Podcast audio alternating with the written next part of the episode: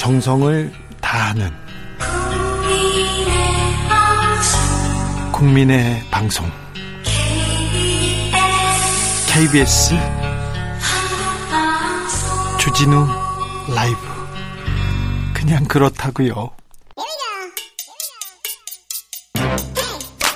뉴스를 향한 진지한 고민 기자들의 수다. 라이브 기자실을 찾은 오늘의 기자는 은지옥이요. 시사인 김은지입니다. 네. 서른 잘 세셨고 설 네. 때는 일했고 예, 저 때문에 라이브 출근을 했죠. 네, 네. 그리고는 지금은 대선 취재하시고 예, 그럼요. 이제 네. 또 토론이 오해 간에 한해 만에 뭐 이렇게 이야기하다가요. 왜 그렇게 토론을 하기가 어렵습니까? 예, 그렇기 때문에 그 부분에 대해서 문제 제기를 좀 해야 된다고 생각합니다. 네, 누가 지금 안 하겠다고 지금 회왕을 놓는 겁니까? 지금 다섯 주체가 싸우고 있는데 사실 네 명의 말과 한 명의 말이 다르지 않습니까? 네. 그럼 한쪽의 말이 문제가 있다 이렇게 봐야 될 것 같은데요. 국민의힘 쪽에서 쪽에? 예 네. 계속 좀 말을 바꾼다 이런 비판을 할 수밖에 없는 상황인 것 같습니다. 전 국민의힘 의원 곽상도 씨가 구속됐습니다. 네, 주요 범죄 혐의가 소명됐다라는 건데요. 네. 특히 증거인멸 염려도 있다 이렇게 판사가 밝혔습니다. 네. 이로써 지난해 12월 달 첫 구속영장이 기각된 지 두 달여 만이고요. 네. 곽상도 전 의원의 아들이 퇴직금 50억 원 받았다. 그 보도가 한참 난리였었는데 그로부터 넉 달이 지난 지 네, 넉 달 만에 구속됐습니다. 네. 검찰에 따르면 대장동 개발 사업 초기인 2015년 화천대유가 참여했던 하나은행 컨소시엄이 무산될 위기가 있었는데 네. 이때 곽상도 전 의원이 김만배 전 머니투데이 부국장의 부탁을 받고 하나은행 쪽에 영향력 행사했다 이렇게 보고요. 그 대가로 50억 원 아들 퇴직금 명목으로 받았다 이렇게 의심하고 있습니다. 이 부분에 대해서는 하나은행 한테 그 영향력을 행사했다. 이 부분에 대해서는 정영학 씨나 몇몇 사람들이 인정하고 있는 부분이에요. 대장동 팀에서 곽상도 전 의원이 그거 도와줬어요. 그래서 돈 줬어요. 얘기한 거잖아요. 네, 하지만 곽상도 전 의원은 여전히 부인하고 있습니다. 그렇죠. 본인의 무죄를 주장하고 있고요. 예. 그런데 이제 영장 실질 심사는 상대적으로 곽상도 전 의원의 말을 기각했다 이렇게 이해하면 될 텐데 그뿐만이 아니라 이번에 추가적인 혐의들이 나왔었는데요. 네. 곽전 의원이 2016년 4월달에 총선 무렵에 남욱 변호사에게 5천만 원을 받은 혐의 그게 영장에 추가가 됐습니다. 네. 첫 번째 영장이 기각되다 보니까 보강 수사를 해서 이러한 혐의까지 더해서 이번에 영장이 나왔다 이렇게 보시면 됩니다. 그렇다면 이제 50억 클럽 수사 진행되는 건가요? 그리고 왜 고위 검사들은 고위 검사들은 대장동에서 그렇게 돈을 받거나 받거나 받으려고 했는지 이런 것도 수사가 됩니까? 네, 이제 그런 부분이 부- 수사에 속도가 붙어야 된다라는 이야기를 여러 차례 하고 있는데요. 하지만 아직까지 가시적으로 보이는 것들은 좀 부족한 면입니다. 왜냐하면 그 정영학 녹취록과 관련해서 계속해서 이게 신빙성이 없다 이런 주장들이 많이 나왔었거든요. 네. 하지만 이에 대해서 일정 부분 신빙성이 있는 게 아니냐라는 정황들이 나왔기 때문에 이것을 베이스로 해서 다른 수사도 들어가야 된다라는 거죠. 아니 같은 녹취록인데 같은 녹취록인데 어, 검찰 수사 이 녹취록의 근거로 시작했잖아요. 그래서 몇 사람이 구속됐고 어떨 때는 근 신빙성이 있고 또 어떨 때는 신빙성이 없대요. 네, 이름이- 각자의 주장이 다르긴 네. 한데요. 윤석열 후보 이름이 또 나왔어요. 또 신빙성이 없대요 이제는. 네. 이렇게 계속 왔다 가는데 50억 클럽 나왔던 어, 그런 분들. 네, 어, 박영수 전 특검, 최재경 전 민정수석, 김수남 전 검찰총장, 권순일 전 대법관, 홍선근 머니투데이 미디어 그룹 회장 이렇게 이름이 나옵니다. 이분들 근데 대장동하고 지금 직간접적인 연루 그리고 뭐 돈 관계, 돈 거래 다 지금 나오고 있잖아요. 네, 이제 그런데 이제 박영수 전 특검 관련해서는 수사가 좀 진행되고 있는데요. 나머지 사람에 대해서는 제대로 수사가 안 된다 이런 비판이 있습니다. 그래요. 1719님께서 박영수, 권순일 대법관 등 50억 클럽 다른 분들 구속 가능성 있나요? 물어봅니다. 네, 아무래도 이제 새롭게 드러나는 사실들을 보면 검찰이 먼저 영장을 쳐야지 판사가 판단을 하게 되는 거거든요. 그렇죠. 근데 아직까지 검찰이 영장을 치진 않은 상황이어가지고 그것부터 사실 이야기를 해야 되긴 합니다. 저도 좀 취재를 해봤는데요. 네. 전직 고위 검사에 대한 수사 잘 안 됩니다. 그리고 지금 수사팀의 선배들 있잖 서- 아니, 수사팀의 선배들 하늘 같은 선배들이 변호사로 지금 맹활약 중이에요. 아주 센 사람들이 많이 나와 있어요. 그래서 좀 더딘 것 같습니다. 네, 그러다 보니까 수사 사실들이 조금 더 나오고 있는데요. 박영수 전 특검의 딸이 화천대유에서 수차례 걸쳐서 11억 원 지급받았다. 이런 보도도 있습니다. 네. 자, 다음 뉴스로 가보겠습니다. 네, 반려동물 인구 1,500만 시대에 패심을 잡기 위한 대선 공약도 나오고 있습니다. 아이, 경쟁하고 있더라고요. 강아지, 고양이한테 엄청 구애를 하고 있더라고요. 그렇죠. 정확히는 그 표심에 대한 것들인데요.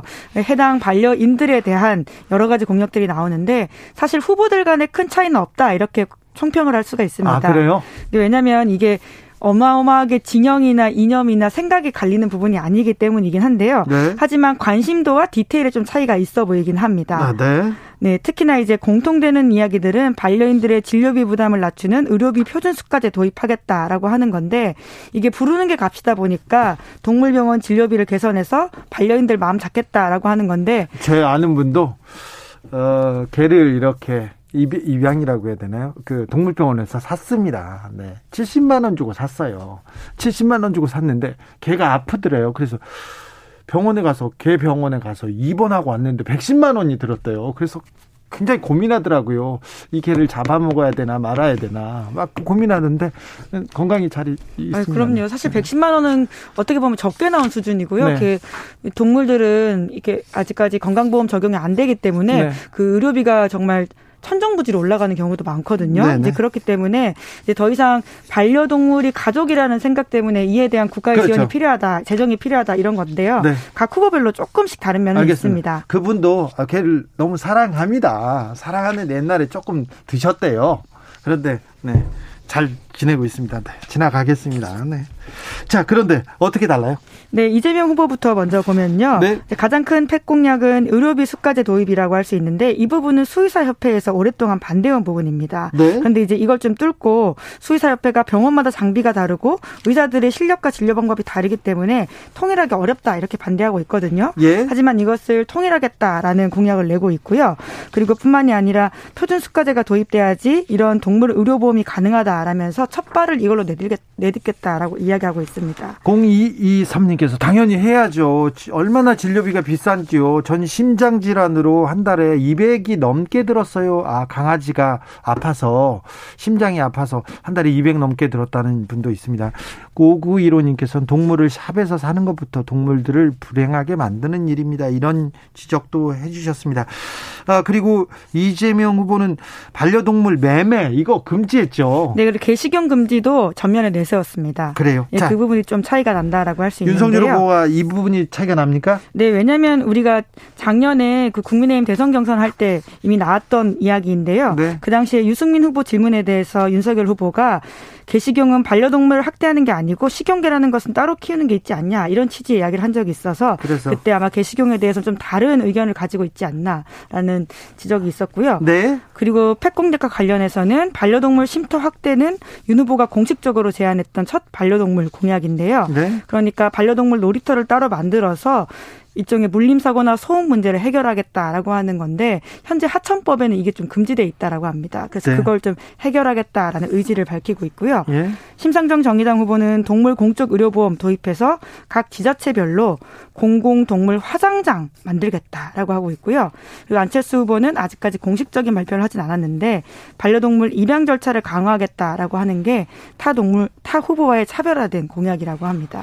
3765님께서 우리가 내는 건강보험으로 반려견 치료비 내는 건 아니죠? 이렇게 얘기 물어봅니다. 네, 그 수가대 관련해 가지고는요. 그렇게까지 아직 간다라는 거 하는 건 아니고요. 하지만 기본적으로 세금이 좀 투입될 여지는 분명히 있습니다. 왜냐하면 이제 의식이 바뀌어야 된다라는 것이 공통된 이야기인데 네. 반려동물은 이제 가족 취급을 해야 된다라는 것들이거든요. 네. 네.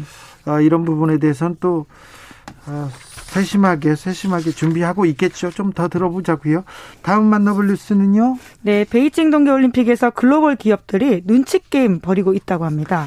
자, 여러분께서는 잘 모르시겠지만 지금 동계 올림픽이 개막돼 가지고 지금 스케이트 막 타고 있습니다. 선수들이. 그런데 스포츠 뉴스 많이 나오고 있어 가지고 보시는 네. 분들도 많더라고요. 그러니까 근데 눈치 게임이라니요?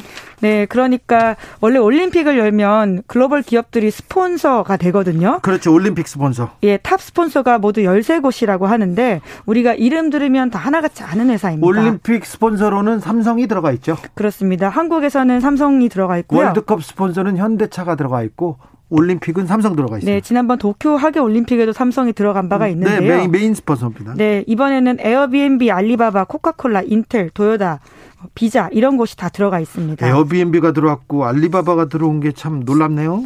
네, 이제 그러면 후원사가 됐으면 돈을 쓰기 때문에 열심히 자기들이 후원사라는 사실을 홍보해야 되지 않습니까? 올림픽 때 가장 큰 홍보의 장이 열리기도 합니다. 네, 그렇기 때문에 돈을 쓰는 건데요. 네. 근데 역설적이게도 이 이번에는. 글로벌 기업들이 하나같이 조용한 상황이라고 합니다. 예. 예, 특히나 스위스 시계 업체였던 오메가 대변인은 영국 BBC에 이런 이야기까지 했다라고 하는데요. 오메가는 베이징 올림픽의 후원사가 아니라는 것을 강조하고 싶다라면서 올림픽 경기의 공식 기록을 측정하고 데이터화하는 역할을 맡을 뿐이다. 이렇게 이야기했다라고 아니, 합니다. 전문학적인 광고비를 내면서 우리는 광고 후원사가 아니에요. 숨기고 싶다고요? 네, 그러니까 그뿐만 아니라 삼성전자도 글로벌 뉴스룸에 관련된 내용을 올리지 않고 있다라고 그러면 합니다. 올림픽 삼성과 같이 합니다. 그러면서 막 전면 광고 나오고 그랬어야 되는데 이번에는 볼 수도 없습니다. TV 광고도 그렇고요. 네. 이유는 네, 신냉전 체제가 빚어낸 새로운 풍경이다. 이렇게 해석할 수밖에 없는데요. 네. G2라고 해서 미국과 중국의 갈등들이 굉장히 크지 않습니까? 네네. 그렇게 세계 경제 주도하면서 경쟁하는 관계인데요. 그러다 보니까 글로벌 기업들은 양쪽 눈치를 보고 있는 거죠. 그래요. 네. 예전에도 한번 소개해드린 바가 있는데요. 베이징 동계올림픽 관련해서는 미국 내에서 반대가 꽤 컸습니다. 네. 실제로 외교적 보이콧을 해서 대통령이 오지 않은 상황인데 작년 7월 달에는 미국 기업들을 아예 따로 의회가 불러서 청문회를 한 적이 있습니다. 네. 신장 위구르 지역에서의 인권 탄압 문제가 있는데 미국의 글로벌 회사들이 거기 가도 되느냐 이런 식의 문제 제기를 했었거든요. 그렇죠. 그때 코카콜라, 비자, 에어비앤비 같은 회사였고요. 네. 민주당, 공화당 할 것 없이 양당 의원들이 압박을 한 바가 있습니다. 의원들이 막 질의서 내고 막 성명서 채택하고 그랬어요. 네, 심지어 이런 이야기까지 있었는데 이렇게 베이징 동계올림픽에 가는 것은 나치 독일하에서 치러진 1936년 베를린 올림픽에 비유하는 식으로 까지 했었습니다. 뭐라고 했어요? 네, 그러니까 중국 내에서는 이미 대량 학살이 진행 중이기 때문에 1936년 베를린보다 더 심각하다라면서 그 어떤 참여에 대한 문제 제기들을 한 건데요. 네. 실제로 국제 엠네스티 같은 인권 단체들은 신장 이구르세에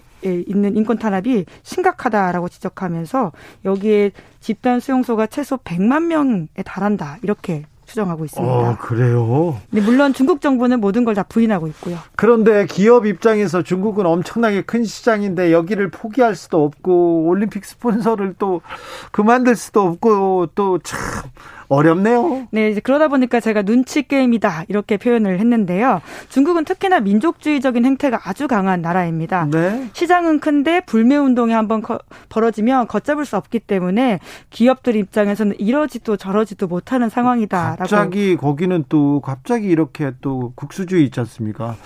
중화 사상.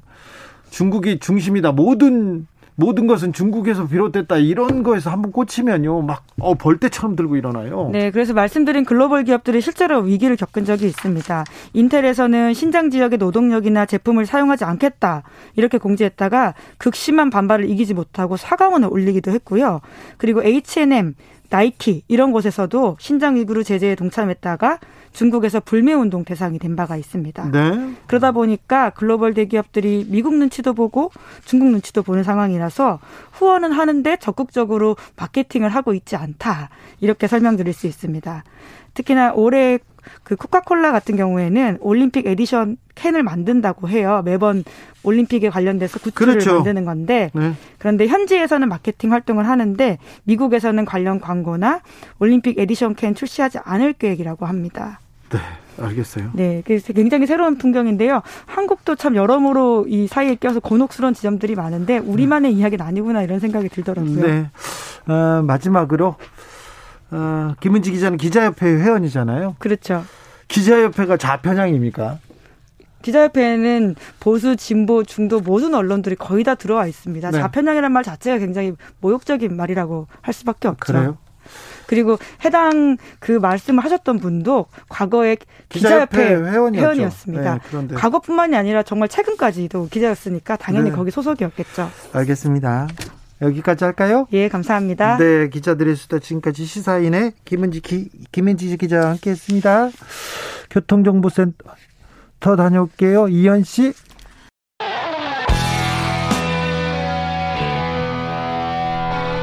스치기만 해도 똑똑해진다. 드라이브 스루 시사 주진우 라이브.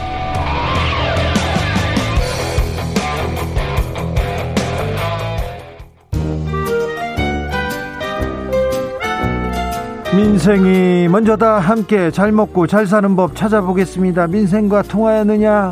생생민생 통. 안전하 선함 민생생각 안진걸 민생경제연구소장 어서 오세요. 네, 안녕하십니까. 네. 이 노래 들으면 네. 네, 생생민성통 생각나죠. 아, 그럼요. 네. 길거리 지나가다가 이 노래 예, 들으면 예, 맞습니다. 저는 안진걸 소장 생각합니다. 감사합니다. 또 월요일 날은 안진걸 소장 오늘 어디서 바쁘게 어떻게 어, 지냈나 또 예. 이렇게 생각합니다. 오늘은 정, 어떻게? 정말 춥습니다. 방금 국회 앞 안에서 네. 추경 14조 제출되어 있잖아요. 네. 그 35조 이상으로 늘려야 된다는 이제 국회의원들 농성이 있거든요. 12일째. 12일째 하고 있어요. 아, 그래요? 민병덕 의원님, 양희원 의원님, 그다음에 또 강민정 의원, 뭐 이탄 의원 하고 계신데 너무 춥잖아요. 그래서 소상공인 단체 대표님들이랑 민생 시민단체 대표 지난주에도 제가 갔었는데 네. 오늘 또 간 거예요. 아, 갔더니 그래요? 지금 근데 굉장히 이제 너무 추운 농성장인데 난리가 났어요. 지금 속보가 떴잖아요. 오늘 국회 상임위에서 추경안을 14조가 아니라 25조 증액된 39조로 통과시킨 거예요. 통과됐어요. 상임위에서? 아, 상임위에서만. 네. 근데 이 상임위 다음에 예산은 법안은 상임위 통과되면 본회의로 바로 가잖아요. 네. 예산은 예산 결산위원회 예결위를 거쳐야 됩니다. 네. 그 다음에 하나 더 헌법상 어, 예산에 대한 증액이 있을 때는 증액 결의할 때는 정부가 동의를 해줘야 돼요. 예. 근데 홍남기 부총리가 그동안 여야 증액을 해도 반대했다는 식으로 이야기했잖아요. 예. 그런데 마침 오늘 김부겸 총리는 여야가 논의하면 전향적으로 논의하겠다고 해서 지금 여지는 남아 있는데 갔더니 이제 제가 이제 인증 피켓 대통령 요거 보세요. 너무너무 추워요. 저도 같이 춥다 왔는데 대통령이 오미크론 대폭발 14조는 부족합니다. 추경안 대폭 증액에 동의, 왜냐하면 정부가 동의를 해줘야 되니까. 예. 홍남기 부총리가 반대한다 하더라도 결국 내각 수반은 김부겸 총리하고 문재인 대통령이잖아요. 이 두 분이 동의하면 동의가 되는 거거든요. 호소가 있었고요. 의원님들 오밀권 대폭발 14조는 부족합니다. 대폭 증액 필요합니다. 이런 호소를 국회의원들이 12일째 한 거예요. 그래서 자 민주당 의원은 계속 추경안 좀 증액해달라 이렇게 요구하고 예. 있고 농성까지 벌이고 있는데 예. 국민의힘은 어떻습니까? 그래서 국민의힘에서도 좋다. 우리도 증액 찬성한다. 그래요? 다만 그동안 정부랑 협의를 해갖고 하라 그랬어요. 네, 네. 한발 뒤로 이렇게 물러서 있었던 거죠. 네. 근데 정부 안이 이미 국회로 14조가 와 있으면 지금부터는 그건 국회의 시간이잖아요. 네. 왜냐하면 당정 협의를 했는데 대폭 증액을 요구했던 이재명 후보나 민주당 원내 지도부 주장을 정부가 수용 안 하고 14조만 낸 거거든요. 근데 그걸 또 협의해서 알아 그러면 어떡합니까? 합의해서 알아 그러면. 그래서 여야 후보가 만나야 된다. 여야 정당 사당 대표가 만나서 여야가 공동으로 우리가 촉구 증액을 결해야 된다고 촉구를 했거든요. 네. 근데 오늘 어쨌든 국회 산업 통상위 산자위 차원에서는 여야 합의로 39조로 증액된 게 통과된 겁니다. 그, 아, 그래요? 예, 이건 굉장히 큰 의미가 있습니다. 그렇네요. 예. 그러면 14조에서 어떻게 39조로 늘어났느냐? 그 전에 14조는 어 2차 방역 지원금 320만 명에게 300만 원을 주는 거로 되어 있었고요. 네. 그다음에 소상공인 손실보상으로 1.9조를 증액해 놓은 겁니다. 그렇게 네. 해서 11.5조만 포함이 되어 있었던 거예요. 근데 네. 우리가 지금 방송에 누차 말한 것처럼 우리 우리 주진우 라이브 제일 많이 듣는 분들이 회사 택시 기사님들인데 개인 택시 기사님들하고 네.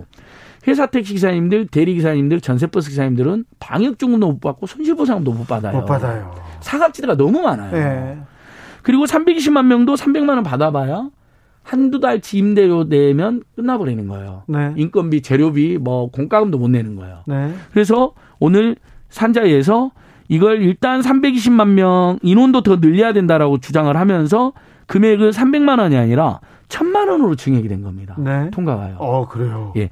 작년 연말에 위드 코로나가 무산됐을 때 그때 긴급 방역 중금을 320만 명에 100만 원만 지급이 됐거든요. 네. 근데 다시 이번에 설 존에서 어, 추경안이 통과되면 300만 원을 지급하겠다 했는데 이게 1000만 원으로 대폭 증액이 된 거예요. 네네. 이건 여야 후보 모두가 주장한 내용이기도 합니다. 그러니까요. 예. 그래서 굉장히 중요한 합의가 이루어졌다. 그다음에 소상 손실 보상이 1.9조 원만 있었잖아요. 네. 이는 인원이 90만 명밖에 되질 않습니다. 네.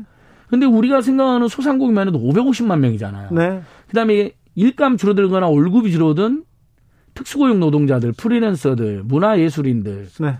회사 택시 사람도 엄청 많잖아요. 네. 그분들한테도 1.9조 원에서 2.5조 원이 더 증액이 돼가지고 네. 손실보상금도 하한액이 50만에서 100만 원으로 늘어났습니다. 자, 그런데요. 네. 더불어민주당에서는 지금 선거 일정도 있고 그러니까 오는 11일 국회 본회의에서 의결안 처리하자는 입장입니다. 맞습니다. 이 지금. 입장을 야당에 전달했다고 하는데 홍남기 부총리가 지금 반대하는 상황에서 이 추경안 39조로 늘어난 대규모 추경안이 본회의 통과할 수 있을까요? 저는 39조로 이 증액된 원안으로 통과는 쉽지 않다고 봅니다. 아, 그래요? 작년 우리 예산 할 때도 그 다자녀 가구들 국가장학금 소득 9분이 10분위는 제외해버리는 거 저희들이 그 문제 제기해서 국회 상임위에서 소득 9분이 10분위도 다자녀 가구들 아이들 셋째 넷째들에게는 무상 장학금을 하자라고 통과됐는데 예결에서 끝에 정부가 동의 안 해줘서 잘렸잖아요. 네네. 이번에도 그럴 가능성은 있습니다. 네. 다만 홍남기 부총리는 강경하게 아니 본인은 관료에 불과하고 국민의 대표들인 여야 의원들이 합의를 하면 진작에 검토하겠다고 하는 게 민주적 원칙이 맞는데 나는 무조건 반대한다고 이야기한 건 정말 잘못된 행동이죠. 그리고 그걸 방쳐오는 문재인 대통령까지 비판의 불똥이 뛰어 있는 상태입니다. 그렇죠, 지금. 예. 그런 상태에서 김부겸 부총리가 그건 아닌 것 같다. 어쨌든 여야가 진지하게 논의를 해서 지금 피눈물 흘리고 있는 국민들 제가 줄 잡아 보면요. 우리가 코로나19 전보다 코로나 이후 이후에 2년 동안 소득이나 매출이나 영업이익이 줄어든 계층이 한 천만 명 안팎이 될 겁니다. 우리 국민으로. 그분들에 대해서 국회의원들이 제대로 지원해라고 촉구하는 건 당연한 거잖아요. 네. 김문 총리는 전향적으로 검토하겠다 했습니다. 네. 근데 14조에서 39조는 대폭 튀었잖아요. 네. 그러니까 아마 어 일부 사 원안대로는 안 되더라도 네. 삭감되더라도 증액 상당한 증액이 이루어져서 통과될 가능성이 매우 높다.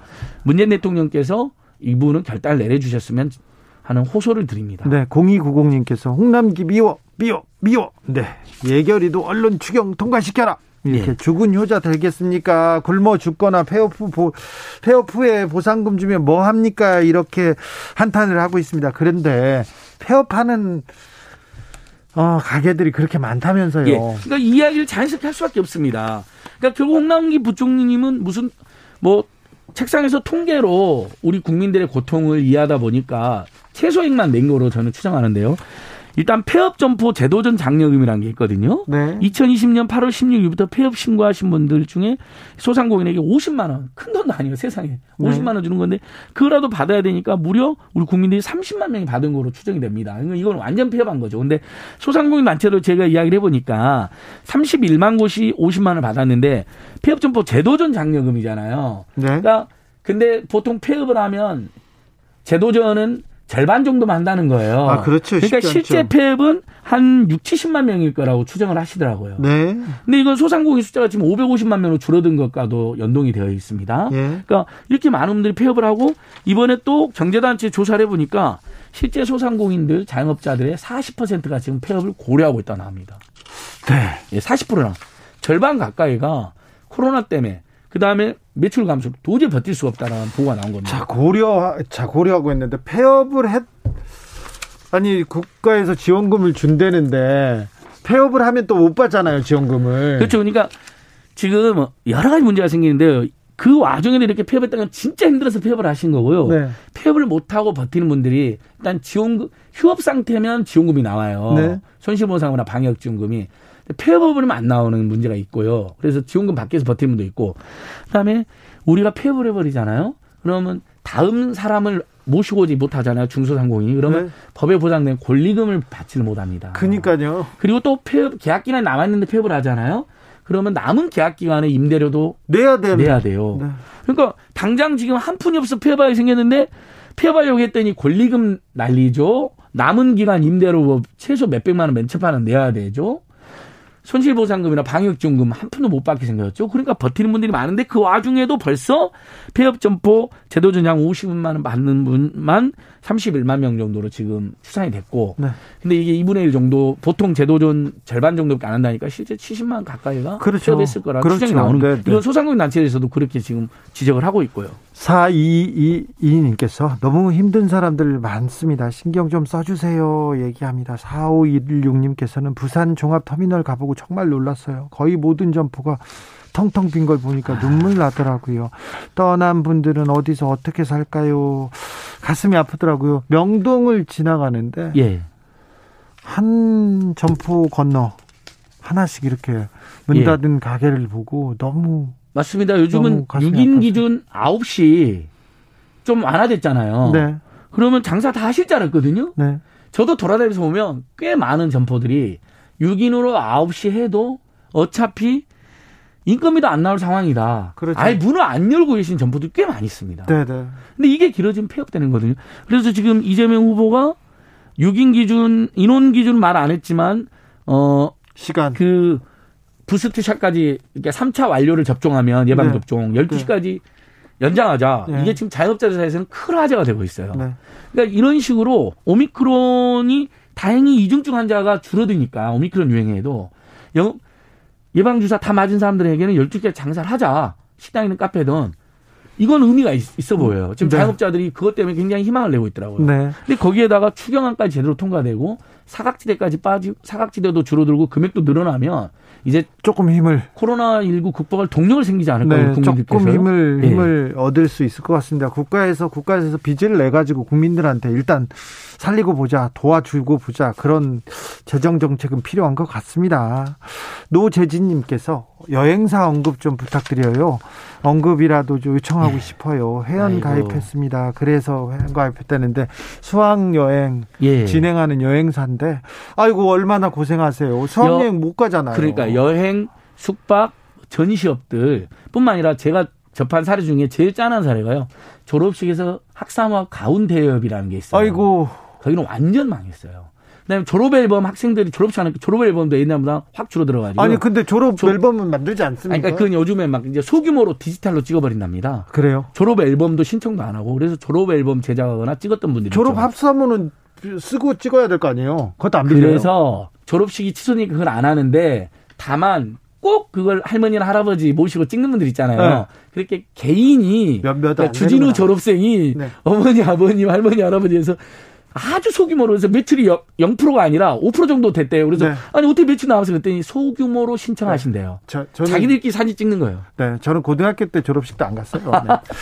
저도 이상하게 졸업식은 안 갔는데. 2095님께서 은행비 때문에 폐업을 못해요. 그런 분 있습니다. 예. 네, 구민정님께서 그런데 가게세는 왜 안 내려갈까요?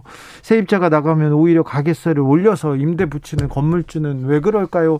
이런 분들은 왜 많을까요? 그러니까 폐업하면 또 은행비 또 일시 상환해라고 연락이 옵니다. 그러니까. 3월 달이면 지금 대출 그 연장 만기가 다가오거든요. 그래서 은행 때문에 예, 이거 반드시 못, 6개월은 연장해 줘야 돼요. 그러니까 지금 코로나 19 때문에 돈을 빌린 중소기업과 중소상공인들에게는요. 3월이면 대출 지금 기한 상환 기간 만기가 도래합니다. 네. 이거 6개월 정도 연장해 주고 제발 은행들이 작년에 정말 어마어마 지금 4대 금융주주만 16조를 벌었다는 거예요. 작년에 4대 아니, 은행들만. 은행은 돈을 그렇게 예. 벌고 있지 않습니까? 코로나19 때문에 돈 빌리신 우리 중소기업 중상공인들에게는 이, 이자율 좀 낮춰주십시오. 정말 네. 이자율 통해 다시 한번 호소드립니다. 돈 많이 벌었으니까 예. 이럴 때는 조금 소상공인을 살려서 이 사람들한테 돈이 돌게 하는 게 은행한테도 궁극적으로는 도움이 될 거 아닙니까? 그래야 다. 이분들이 나중에 열심히 일해서 돈도 갚죠. 빚도 갚죠. 예. 만약 이대로 돼서 망해버리면 아예 빚을 못 갚고 파산돼 버리거나 개인 회생에 들어갈 수가 있습니다. 다음 이야기 만나볼까요? 예. 간단하게 국민연금 저기 우리 국민들께서 올 200만 원 이상 받는 분이 1000명이 처음으로 돌파했답니다. 자, 꿀팁 드립니다. 예. 근데 이 올 200만 원 받으면 사실 최저임금보다 더 받는 거여서 네. 버티실 수 있잖아요. 노후 때 네. 가난하지 않고. 근데 그걸 하려면 최소 20년 이상 가입을 해야 돼요. 20년 이상 그러니까 가입하고 또 국민연금 가입 기간이 매우 중요하다. 자, 20년 가입하고 네. 또 그다음에 이 가입 기간이 근데 20년이라면 우리가 일반 직장 다니면서 20년 동안 쭉 채워야 되니까 네. 쉽지가 않을 수 있잖아요. 그래서 보면 우리가 군대가 있거나 네. 실직하는 기간 동안에 국민연금을 이제 납부 예외를 받잖아요. 네. 그러니까 그때 납부 기간이 빠지는 거예요. 그러니까 네. 20년 채우기가 쉽지 않잖아요. 근데 지금 처음으로 그 200만 이상 받는 분이 1000명으로 넘어섰는데 이분들 분석해 보니까 다 가입기간 20, 20년이 넘었다는 거. 그리고 가입기간 20년을 채우려면 추납부제도, 추납제도로 활용이라는 거. 알겠습니다. 아무튼 20년 납, 그. 20년 안 됐는데 은퇴 본인이. 후라도 돈을 더 내라는 거죠? 맞습니다. 본인이 못 냈던 때가 있어요. 군대가 있을 때. 네, 실직 때. 이것을 한꺼번에 내면 가입기간 20년이 넘어가는 거예요. 네네, 알겠습니다. 그러니까 이것을 꼭 추납제도를 꼭 활용해서 가입기간 20년을 채우자. 20년 채우고 그리고요. 아니 그게 오늘의 꿀팁입니다. 그게 다예요? 예, 그러니까 국민연금은 노후 생활 보장에서 민간 연금보다 수익률 훨씬 좋습니다. 예. 그건 뭐 널리 알려진 거잖아요. 그렇죠. 우리가 낸 돈에 뭐 140% 안팎을 받게 되니까요. 네. 가장 훌륭한 노후 복지 수단인데. 네. 근데 보니까 200명 이상 받는 분이 참으로 1000명을 돌파했는데 가입기간 20년이 다 넘었더라. 알았다니까 20년은 알았는데. 그래서 어. 근데 20년이 안 되는 분들은 본인이 분명히 안 낸 기간이 있더라. 알았어요. 그 기간을 추 납부해서라도 기간을 넘기자. 네. 이런 호소를 드립니다. 그러면 됩니까? 예, 그렇습니다. 네. 오늘 하실 얘기는 다 하셨어요? 아니, 그다음에 또 준비한 거 맞죠? 우리 택배 노조 지금 음. 파업 오늘이 42일째입니다. 아이고, 여기 안 끝납니까? 예, 아직도 안 끝나서 제발 어 택배 우리 본사 CJ 대한통 본사와 택배 노조가 대화를 해라. 네. 그래서 이번 주 수요일 날 참다 못한 택배 그 기사님들이 대리점 소속이잖아요. CJ 대한통운에서 대리점 이타고 대리점 네, 네. 기사님 이타하잖아. 택배 대리점 협의회에서 저희들한테 연락이 왔어요. 우리가 나서서 본사가 대화에 나설 것을 촉구하겠다는 거예요. 알겠습니다. 이렇게 사태 장기화하면 안 된다. 그래서 보통 대리점주들은 택배 노조랑 갈등 관계인데 이번에는 오히려 택배 노조 편을 들어주면서 제발 대화에 나서라 본사에 이렇게 나서기로 연락이 됐어요. 그래서 제발. 수요일 날 2시 반에 CJ 대한통운 앞에서 민생 시민단체들과 함께 공동 기자회견도 하기로 했습니다. 제발 좀 CJ 대한통운 돈 많이 벌고 있지 않습니까? 코로나 시대에 네. 아, 수익 창출 잘하고 있지 않습니까? 그러니까 더불어 좀 잘 살게 좀, 좀 보살펴 주세요. 좀 부탁드리겠습니다. 맞습니다. 2095님께서 처음으로, 처음으로 계획하신 얘기를 다 하신 듯 안진걸 소장. 네, 오늘 여기까지 하겠습니다. 오늘도 감사했습니다, 소장님. 예, 고맙습니다. 오늘도 수고하고 지친 자들이여 여기로 오라. 이곳은 주기자의 시사 맛집 주토피아 주진우 라이브.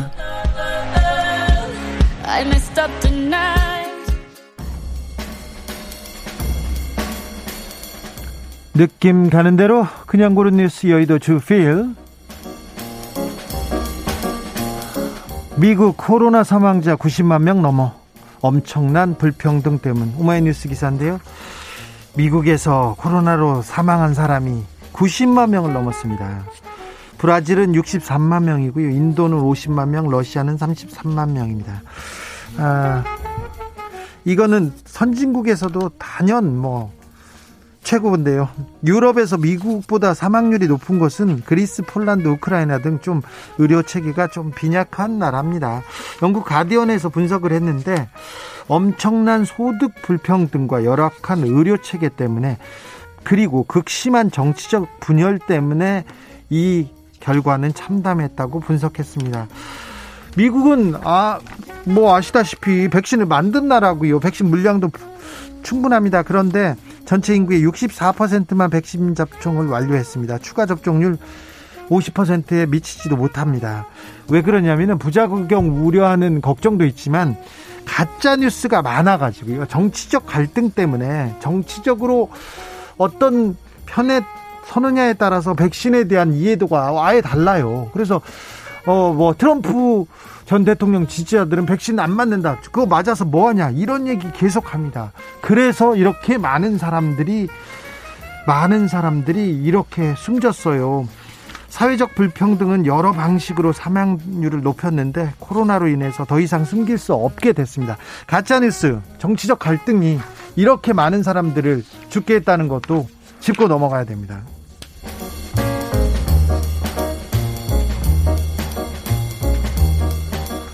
배가 고파 억지로 먹었다.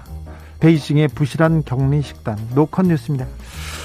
자, 평창 올림픽 때나 우리 월, 올림픽이나 월드컵 때 사람들한테 물어보잖아요. 선수들도 그렇고 기자들도 물어보면 아, 선수촌 식당 너무 맛있어요. 한국 음식 너무 좋아요. 그런 얘기만 들었는데 러시아 어, 러시아 선수 한 명이 중국에 와서 코로나로 겨, 격리가 됩니다. 양성 판정을 받고 격리가 됩니다. 호텔에서. 그런데 어, 주는 음식이 너무 형편 없어가지고요. 배가 고파서 배가, 배가 고파서 힘들다. 고기 대신 기름 덩어리를 모두 먹어야 했다면서 이렇게 한탄을 했습니다. 아, 부실한 식단 문제는 처음이 아닌데요. 어, 우리 선수들도 식당 가서 밥 먹다 보면 집에 가고 싶은 마음이 생긴다. 왜 선수들을 이렇게 대접하는지 솔직히 이해가 안 된다 하면서 불만을 제기하고 있습니다. 러시아 친구가 한국에 온 적 있었는데 한국 음식 너무 맛있다고 다 맛있다고 했는데 너무 잘 먹는 거예요. 그러니까 한국 음식 너무 좋다고 하더라고요. 그러니까 그래 한국 음식이 입에 맞아. 그러니까 그렇다면서 러시아보다는 다른 나라는 거의 다 더 러시아 사람들이 외국 나가면 다른 나라 음식은 다 맛있게 먹는다 이렇게 얘기하는데 러시아 선수가 못 먹겠다는 거 아닙니까? 그만큼 심각합니다. 미식의 나라라고 모든 음식이 중국에서 나왔다고 하는 중국 이거 좀 신경 쓰셔야 되는 거 아닌가요? 이거 수치스러운 일 아닌가요? 참 자꾸 자기 나라 음식이라고 이렇게 웃기지만 말고 좀 대접 좀 잘했으면 합니다. 슈퍼주니어의 요리왕 들으면서 저는 여기서 인사드리겠습니다. 오늘 돌발 퀴즈의 정답은 오타와입니다. 오타와. 네. 저는 내일 오후 5시 5분에 돌아오겠습니다. 지금까지 주진우였습니다.